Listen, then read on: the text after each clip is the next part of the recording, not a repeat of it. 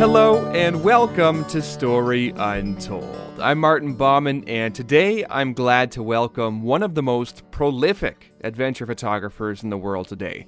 Chris Burkard is an explorer, photographer, creative director, speaker, filmmaker, and author from Pismo Beach, California. He's been on the TED stage and traveled all around the world sharing incredible photos.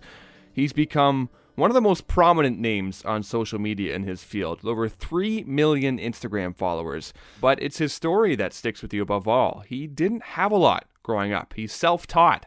And his story of drive and determination to get to where he is today is pretty special. Here's his story.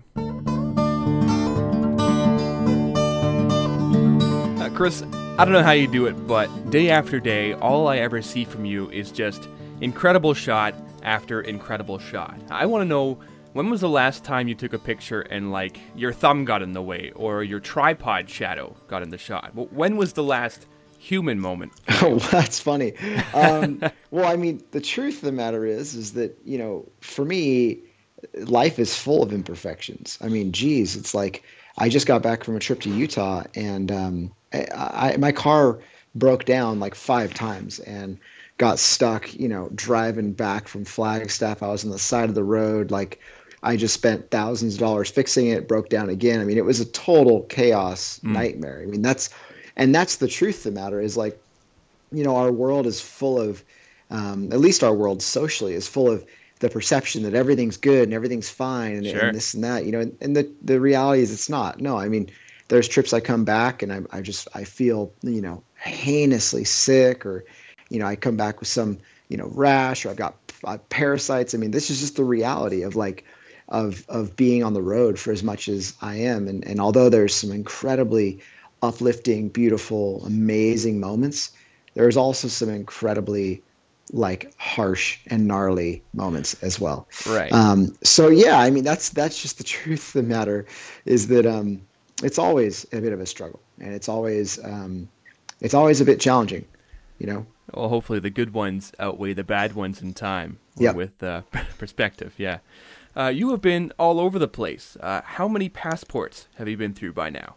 Um, shoot, I've only been through one passport. I mean, like you can always add pages to those things. So I've got one that's super thick and uh, and really big, and then I've got one uh, that's newer that I actually just got because um, I've I've you know I've been doing this for about a decade, and I have one that's a little bit newer. And uh, yeah, it's it's kind of crazy to think about how many stamps are are in that thing. Yeah. Does it does it get old to you just being in new places constantly, or or being in transit all the time? Um, you know what? It I, I think the reality, like with anything, is it all depends on what you're doing and where you're going. Hmm. You know, and and ultimately, like are you inspired by by what you're doing? You know is is what you're photographing is the story that you're telling maybe more importantly is that interesting to you? You know and so i um i guess i always try to challenge people to think about you know this is this is really the thing that gets me the most willing to to really submit every part of myself to the job is am i inspired? Am i excited about what i'm doing? Am i excited about what i'm seeing? Like and that's that's I think the approach that you have to take from away from it. You know, is is looking at what you're doing and asking yourself, is this something where I'm going to be willing to just give every part of myself? Mm. Um, because uh, I think that's what this job that's what this job asks of you. yeah. You know, whether whether you want it to or not, this job asks asks a lot of you, and at times it's maybe easier to accept, and at other times it's it's not. So. Yeah. So to be inspired is your benchmark rather than to say, is this location going to sell me this many prints or or get me this much exposure? It's, it's, something else. Right. Well, I mean, if, if that was the case, I'd just be going back to the same five or six places. You know, it wouldn't yeah. it wouldn't be there wouldn't be anything special or unique about it. And that's just the truth of the matter. Is like I I aim to like go to locations that I'm uh, that inspire me, that make me excited, make me want to share a story. And I think, like you said, when you when you get into those situations, you realize that that's, I think, where the best version of yourself is going to come about. Hmm. I want to go back to your hometown for a moment to get a to get a perspective of a, a, bit of where you come from, Pismo Beach, California. Of course, naturally, anytime you want to research somebody, you you do what everybody does. You go to Wikipedia, and uh, clam capital of the world is what I find. First thing about Pismo Beach. Does it live up to the reputation? I've never seen a clam in Pismo Beach in my entire life, um, but at a certain point, yeah, it was.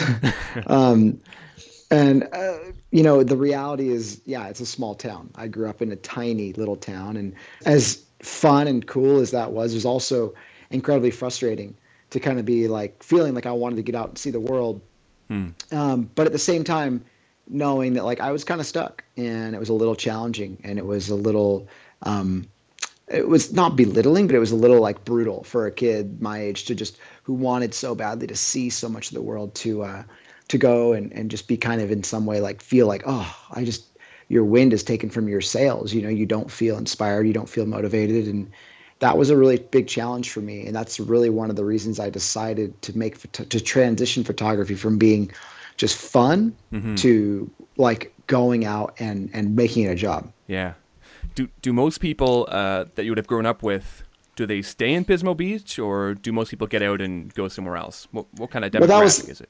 It's a lot of people stay in Pismo Beach. You know, yeah. that's kind of the thing. Is like a lot of people who live here. Um, it was you know at least growing up. You know, you there's not a lot of folks who are kind of going out and and making I think something of themselves and and not that's not a bad thing. I mean, like I think living here is amazing. I live here. I stay right. here, obviously. Right. But when I started to travel, I wanted nothing more than to leave this small town. And I went around the whole world and I saw the world and I re- I came back to realize like, well, well maybe these people are a lot smarter than I thought because hmm. they decided not to leave and this is exactly where I want to come back to sometimes it takes going around the world to find out that home isn't so bad after all, or, or home has something special to it after all.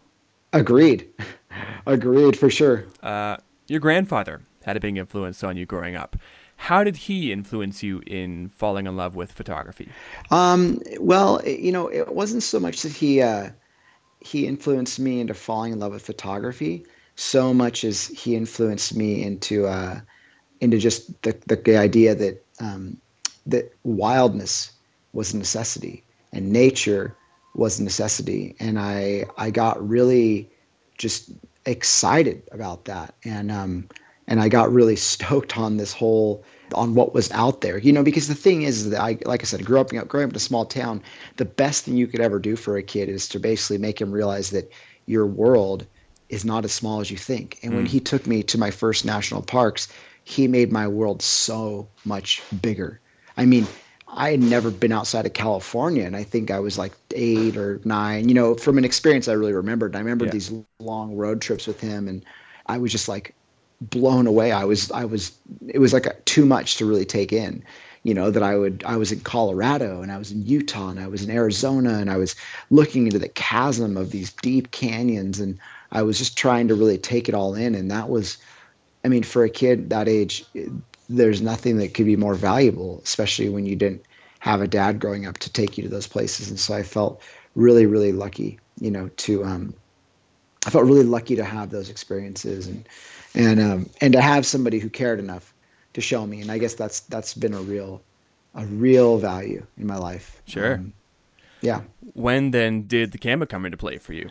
Probably about 19. I became uh, just really really enamored by the, the concept of documenting my friends out in the water shooting and surfing. And i was surfing myself and uh-huh. a lot. And i was just like we, i wanted to be the person who was coming back with pictures to share. And it was just fun. It was like a fun thing. I did a lot of art in high school and it was um, it was basically like i had my place you know in the sort of gang. You know what i mean? Right. Um, and that was really um, that was really i think where i felt the most like inspired was being within this group of friends and feeling like you know i was the photographer and and i don't know it just it just felt really good. And it kind of transitioned at that point into realizing that you know when i'd go back to my day job of being a mechanic that like this is not i don't want to i don't want to be filled to my elbows with grease. Hmm. you know i want to be out like i want to find a way to stay out and play and be in the ocean and stuff like that. And my first kind of passion for photography was really landscapes, and um, and that was kind of what I pursued in many ways. And I guess that was really the, the the tipping point for me. It was like I'm sitting in college, you know, I'm going to school. I'm realizing that I'm probably going to end up being a mechanic, yeah, you know, somewhere because that was that was kind of the career path I had chosen. And I stopped and I was like, well, no, I don't want to do this. I want to I want to be I want to be sought after for my creativity and what I can bring to the world, the vision that I have. And I decided to quit my job. I decided to quit school and I pursued photography. So this is 19 years old. How far are you down the line on that path towards being a mechanic? And, and at the same time, what are you hearing from friends or family as you have these dreams in the back of your head about, you know, really breaking away and pursuing photography? As well meaning as those things might have been that your family and friends are saying, uh, tell me about the kind of the clash and the tug of war that must have gone on as you're thinking about what you want to be doing, but hearing maybe the pragmatic thing to be doing at that moment. Well, let me just be honest with you. You know, I was the first person in my family to have an opportunity to go to college and they received scholarships, mm-hmm. and so I was I was kind of set up to be, you know, the first available, the first the first. Uh, person to get a degree and um, that was a really big deal. You know i didn't come from um, money so to say. Um, mm-hmm. life was always a bit you know of a, of a struggle for us and um, and i think that um, i think i was just blown away at what my my mom my dad did to kind of make um, to make ends meet and i and i really wanted to make them happy. Yeah. I really wanted to please them. And you know, I, as soon as I kind of realized that this this wasn't going to go the way they wanted, I I felt a lot of pressure to kind of go to school and to pursue a career and to to fulfill all these things that you know I knew my mom wanted me to fulfill, and so that was a real struggle for me. It wasn't that they weren't supportive; it was just that they were really worried and they were really concerned and they were sure. really fearful that this was going to uh, this was going to just turn out bad for me.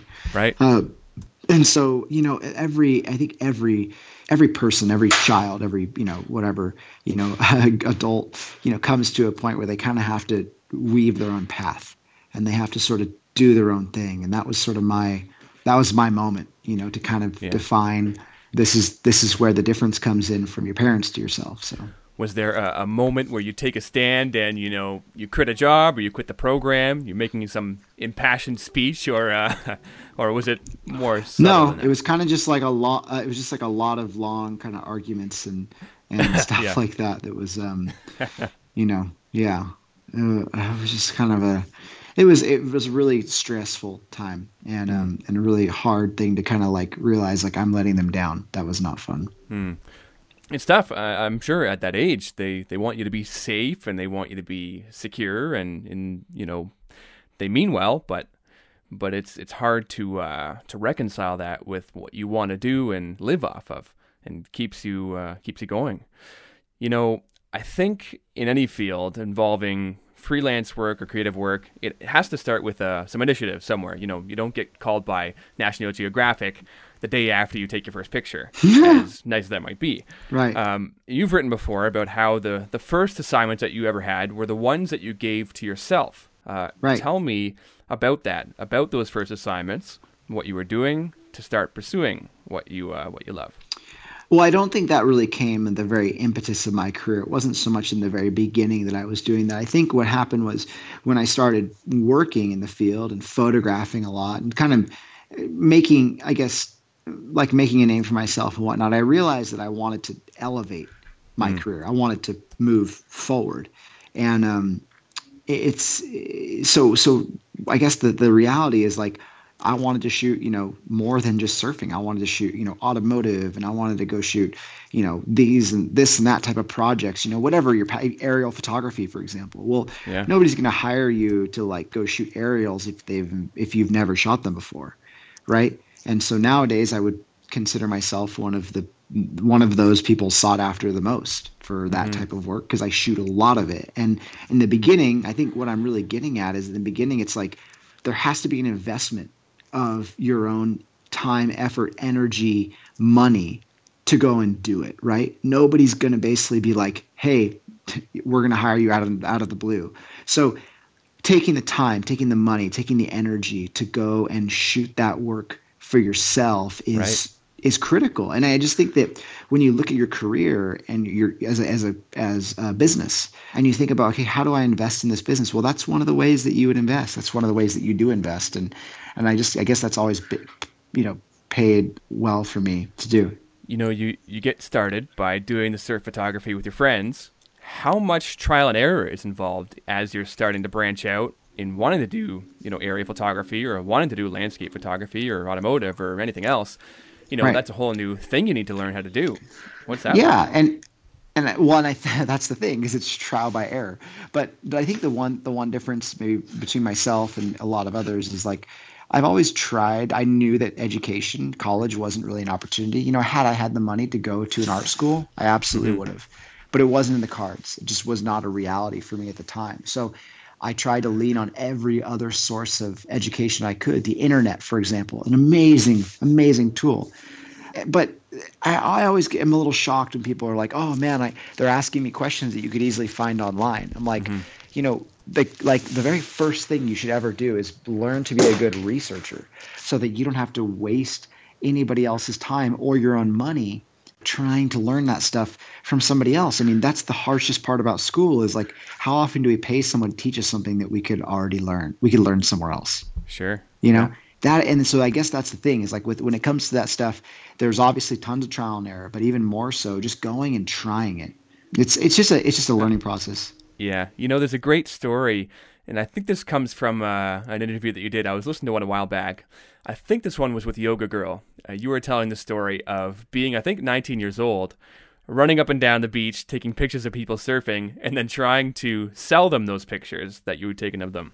Uh, tell yeah. me a bit about the the yeah, initiative, so, the drive in doing that. Um, well, it's funny because we're kind of jumping back and forth in time, but um, but basically like yeah when i when i did quit my job one of the one of the things i had to do was uh, because there wasn't somebody feeding me with a silver spoon was uh, make money and uh, and pay my bills you know pay pay for gas pay for food right? So when i quit my job i was like okay um, i'm gonna be a photographer. And i kind of looked around and i was like well how do i do that? And so i literally was you know my my it's funny because I my job that I quit was at Pismo Beach, and I was just mm-hmm. basically right down in the, the beach that I grew up in, right, right downtown. I was working in a magazine store, yeah. and so I left.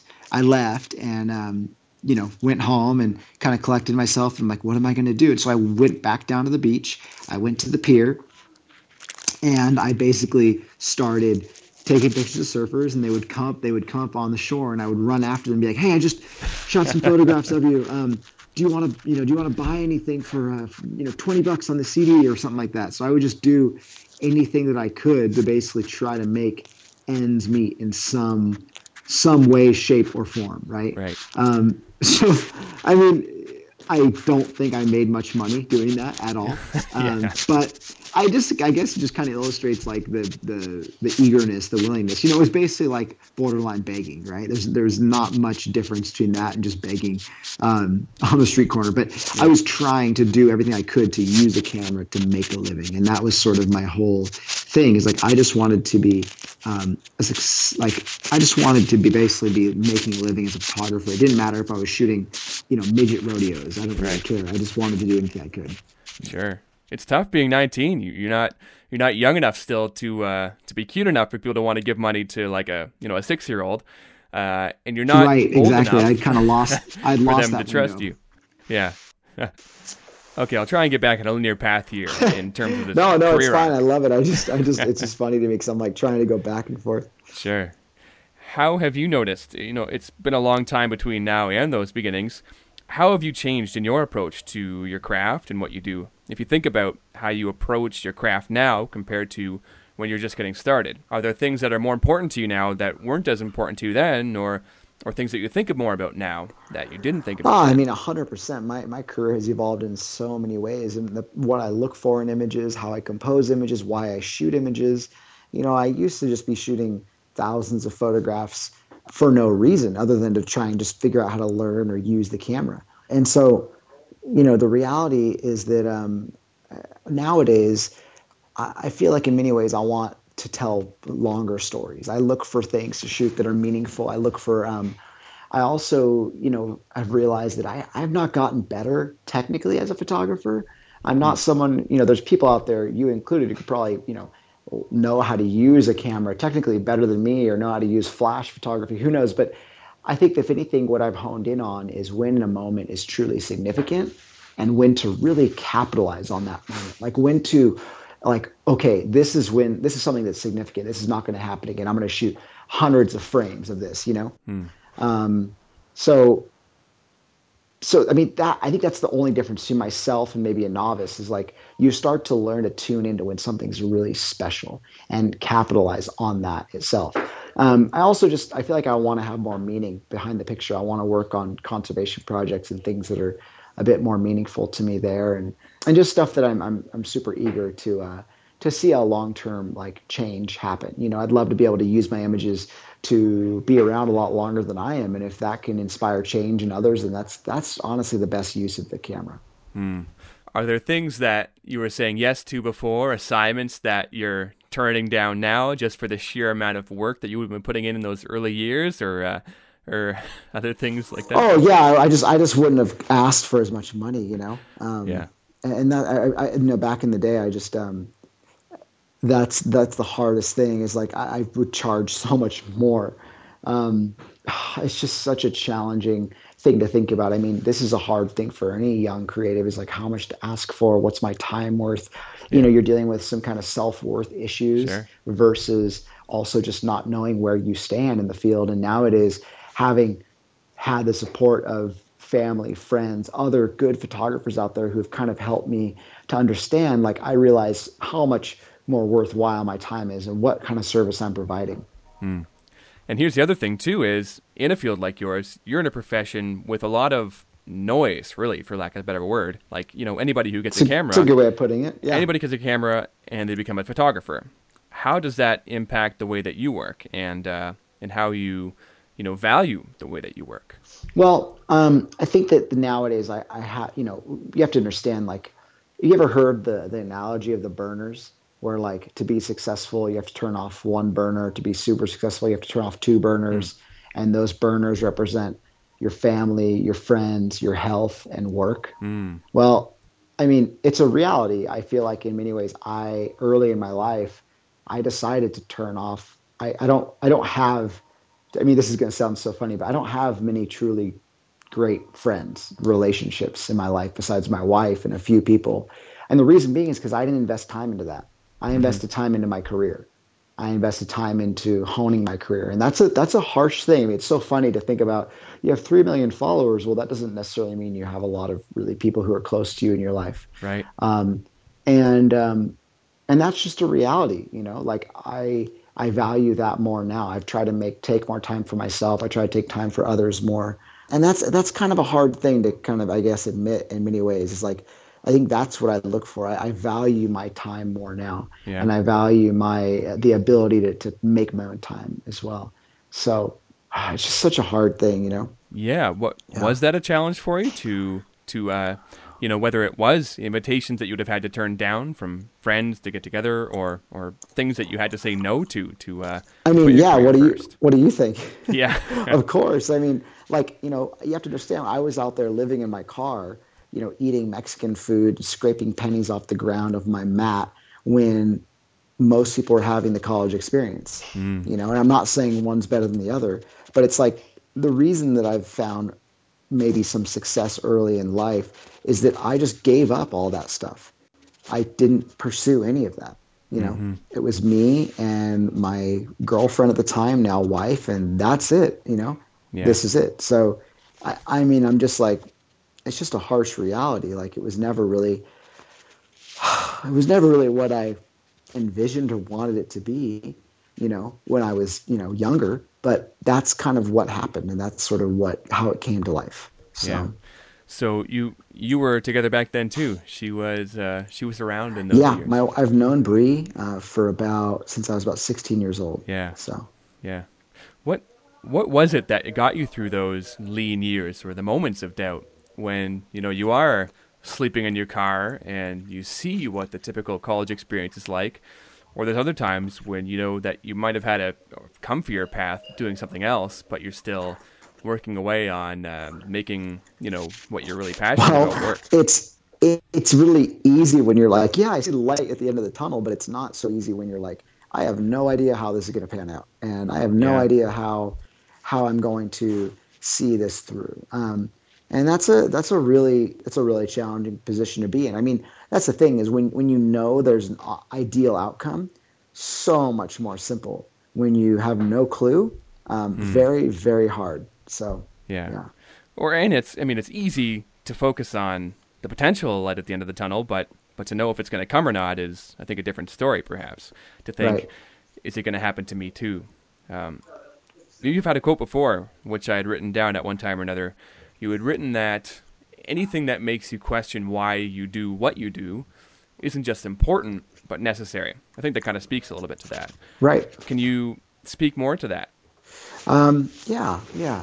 I'm trying to think through that quote and, and under the context that I said it. Um, and, and I think that, you know, that really comes from a place of introspection, right? Mm. Um, if you get comfortable in what you're doing and it becomes second nature, that's when growth stops, right? That's when you stop learning and it, be- and it becomes second nature. It becomes intuitive, right? So mm. that's not good. Like I think nowadays, I, I'm I'm I'm constantly looking for experiences where I can become a student again, where I can like question what I'm doing, learning out why I'm doing it, trying to figure it out, and, and just just trying to realize like I don't know everything. I don't want to know everything. In fact, I really want to actually learn how to um, how to kind of uh, be a student again. You know, like I said. So that ultimately, I think that that's really the key is like questioning what you're doing. Why are you doing it? And ultimately, is this like is this the best like use of time,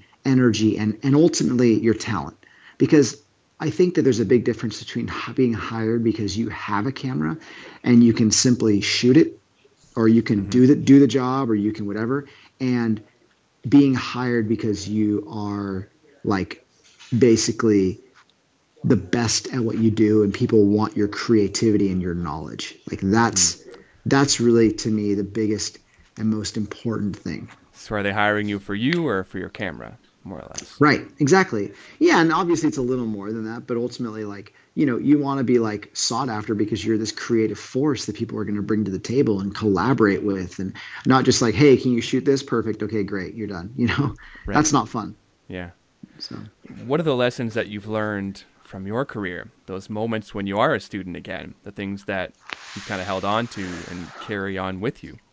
Um, well, I mean, it's a perpetual process of learning. I mean, that's the beauty of it. But I think that one of the things, I think that I've I've I've always just tried to, you know, it's it's it, it's a continual thing that comes up. Is that, and this, this is another quote.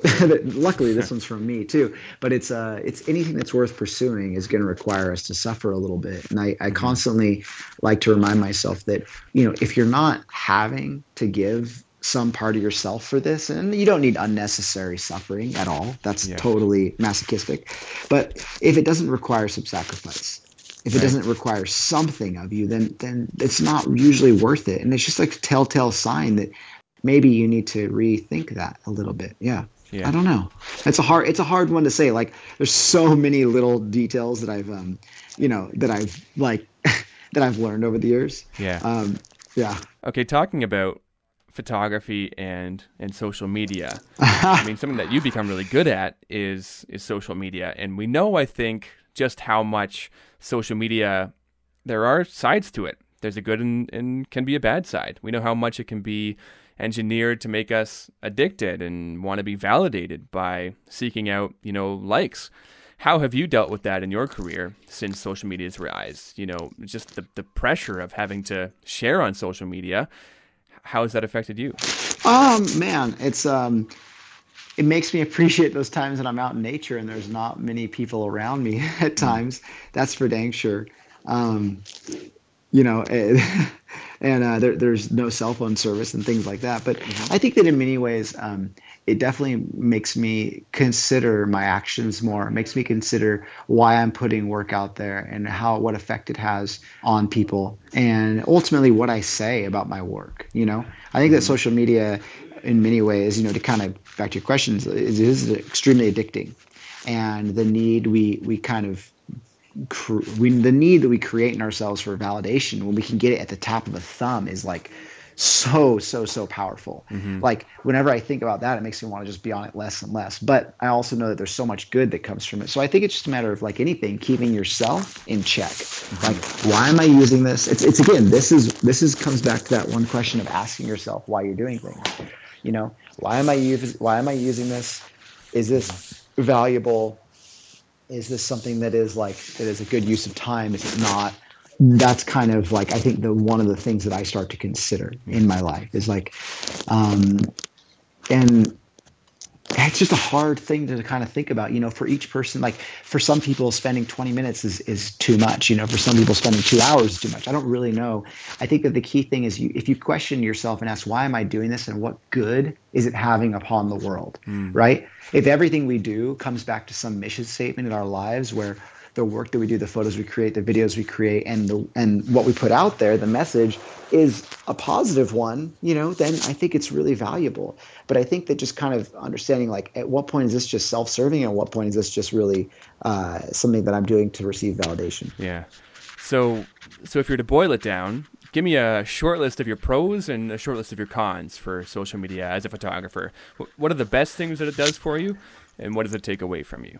Um, well, I guess pros would be it's it's an incredibly valuable tool to get your work out there, and mm. you can now share work with the entire planet with the stroke of a button. It's amazing. Right. You know that was not even a possibility five years ago. Like I don't think people even come to truly realize that, and it's uh, it's just a, a reality that I've come to really appreciate and love and the fact that like fortune 500 art buyers can see your work and you can get images licensed and you can you know you can get the attention garner the attention of of people who might never have seen your work in the past. How special yeah. is that? Yeah. You know? Um, and then I think that when it comes to like the cons, it's like, you know, it can be a time suck. It can be a false reality that is really something that you're comparing everything that you're doing and everything that you've done with other people. And that's really scary hmm. because it kind of changes your trip to being like, I'm going to go here and explore and have this really rad, unique experience to like, I'm going to go there and just go to these five spots and there it leaves no room for creativity. Sure. And that's a really scary thing. It can actually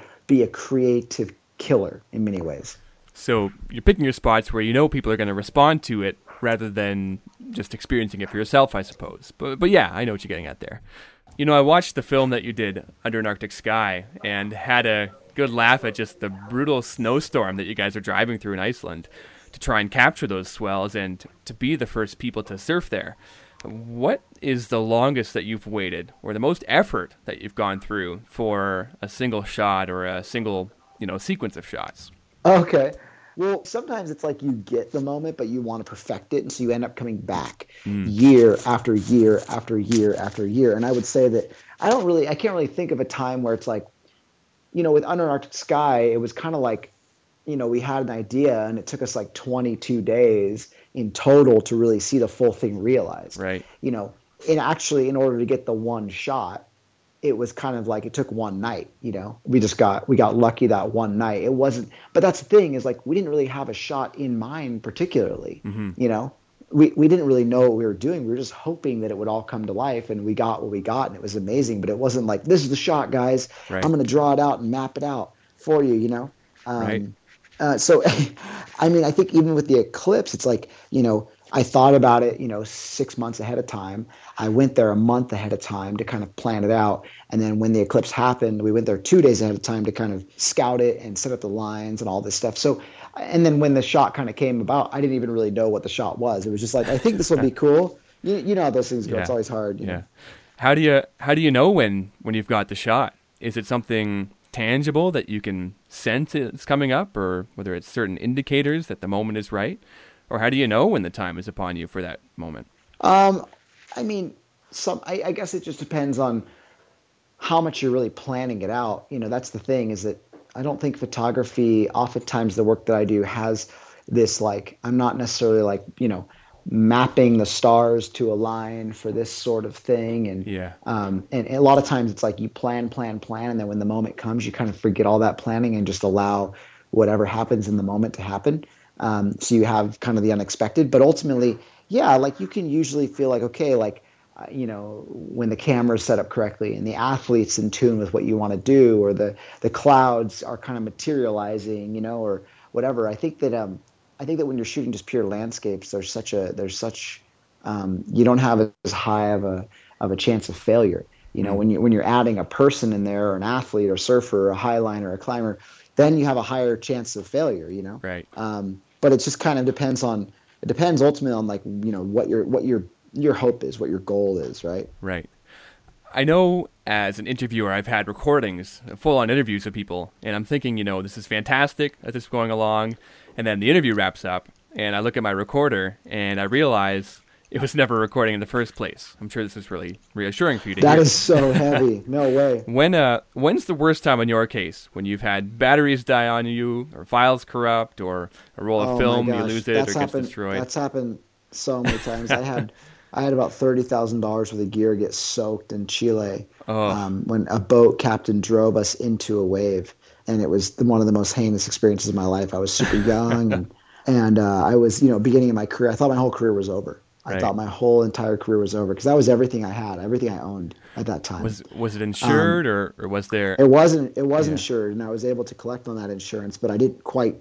You know, it's like you know, you know, always question it. You know, you don't quite Sure. understand or know Right. if that um, if it's all going to work out, and you know, if you're going to be struggling. So, luckily, but the thing is, after that experience, I wasn't insurable for years. Oh, um, so that was stressful. You know, it was a really gnarly and stressful thing, and yeah. um, I, I, you know, I was really lucky to uh, to be able to kind of get through that. You know. Yeah. So what were you there for in the first place? What was the plan, and uh, and how did that plan change? Uh, the plan, well, I mean, the plan was to go out and shoot this outer reef, right? Okay. Um, in the really far south of Chile, and we got out there, and the waves were incredible, and the, it was offshore, and it was everything we kind of dreamed about. Uh-huh. And ultimately, yeah, like halfway through the session, the boat captain, who was drunk from the night before, was kind of dozing off at the wheel of this small panga boat, and uh, and and he kind of, you know, he had had to turn, kept keep the boat kind of turned in a certain direction so that if and or when a big wave came, we could get out of the situation quickly. Right. But that didn't happen, and basically the wave just launched over the bow, and I was sitting there with all my gear. I just I was like pouring salt water out of my camera. So, as you can imagine, that's exactly how the moment didn't come to life. Right. Oh man. Yeah. Let's say you've got a plane ticket anywhere in the world. Where are you going to go next, and why?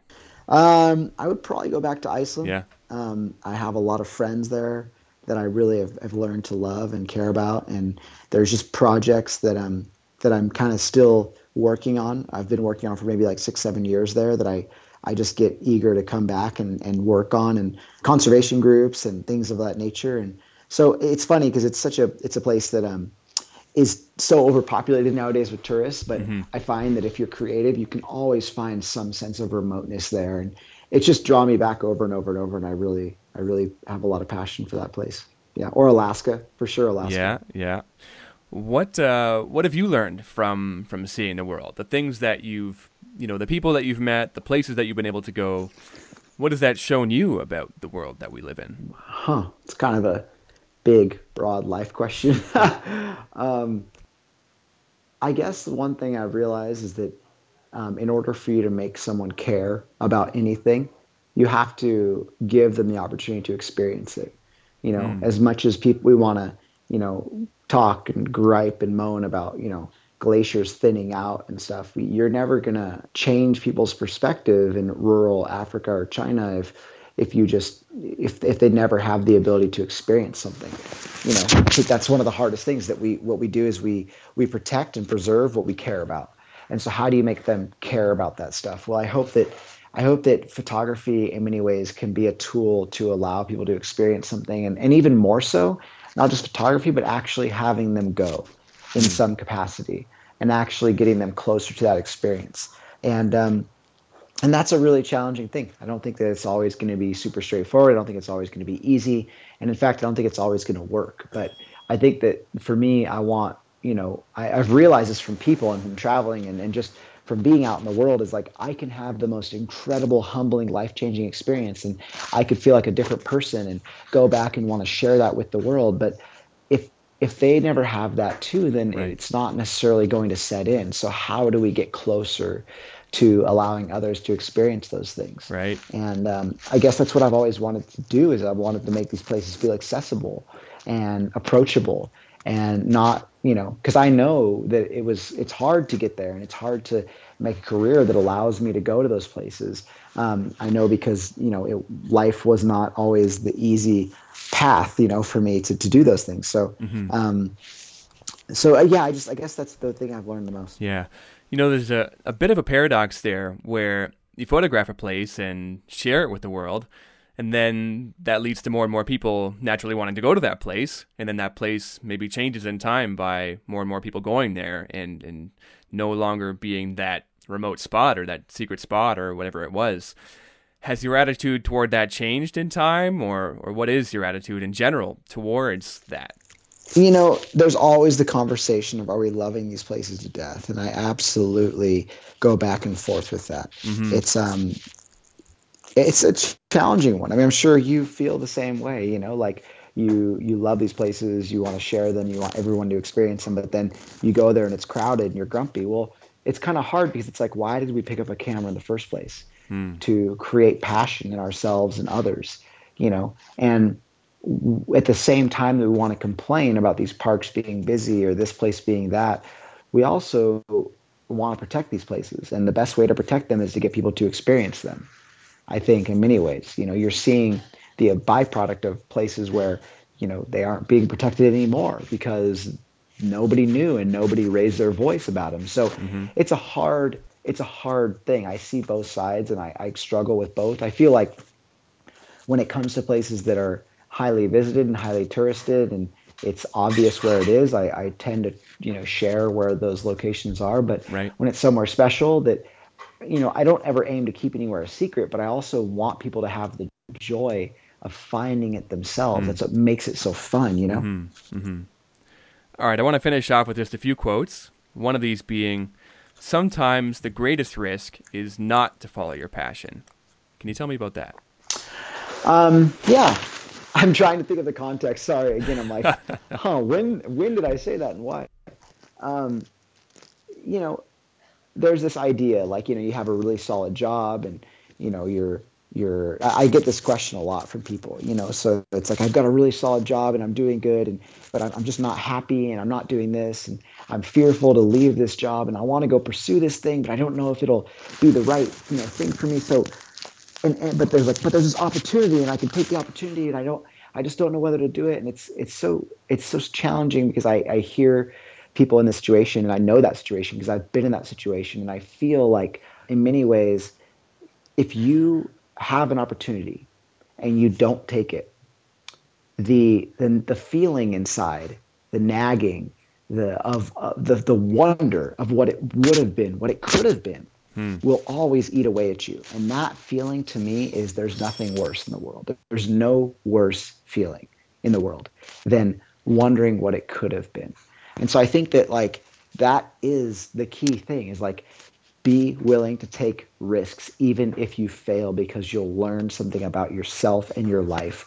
I mean, what a better feeling to know that the job that you had, or you, the job that you, you know, is the absolute right best path for you, and you can just put your head down and make that work. You know, mm.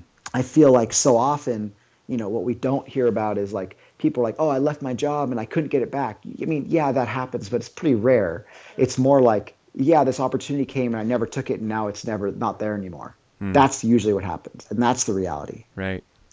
All right. One last quote for you. We'll see if uh, you can remember this one as well. Uh, often, the greatest journeys you ever take will be the internal ones. Uh, how has that played out in your life? Yeah, I think that I think that's that's one of my absolute favorites. Actually, I think that um, we often uh, we often think that we're going to travel the world and the world's going to change us somehow just by simply buying a plane ticket, right? It's absolutely the furthest thing from the truth ever, right? I think that the key thing is that when you realize that you go somewhere and the culture and the people and the photographs and the stories, all that stuff has the ability to change who you are. But if you compromise the process of just going there simply by trying to rush through it or trying not to embrace certain things, certain aspects of being on the road, you're going to miss the whole entire experience. I mean, literally, like the way in which you tr- the way in which you become a different person is it happens before you leave your front door. Mm. It's the planning process, it's the understanding that you that you gain from just like looking it up and researching, preparing yourself mentally and physically and spiritually for a place.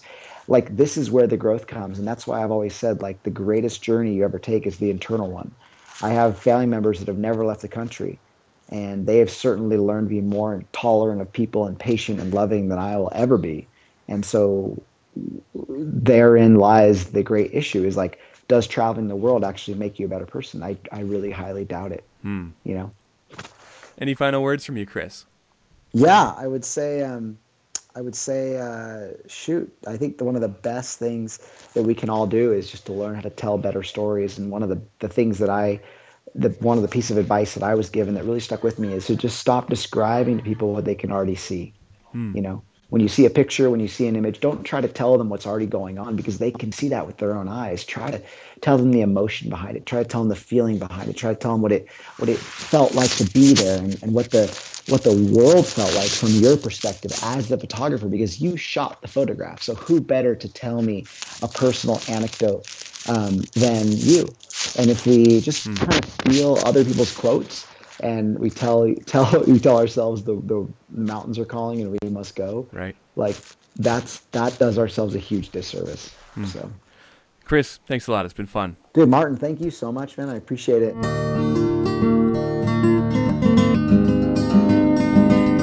That's it for the show. Thanks for listening, and I hope you liked it. If you enjoyed the show, you can do me a favor hit subscribe, leave a rating and a review, and above all, tell someone else you think might enjoy the show. If you want to stay in touch, a few ways you can. You can send me an email at storyuntoldpodcast at gmail.com. You can follow along on Facebook at facebook.com slash storyuntoldpodcast. And you can also follow me on Twitter at Martin underscore Bauman. Theme music for the show is by Dr. Turtle off the album You Um, I'll Ah. Once again, I'm Martin Bauman, and this was A Story Untold. See you next time.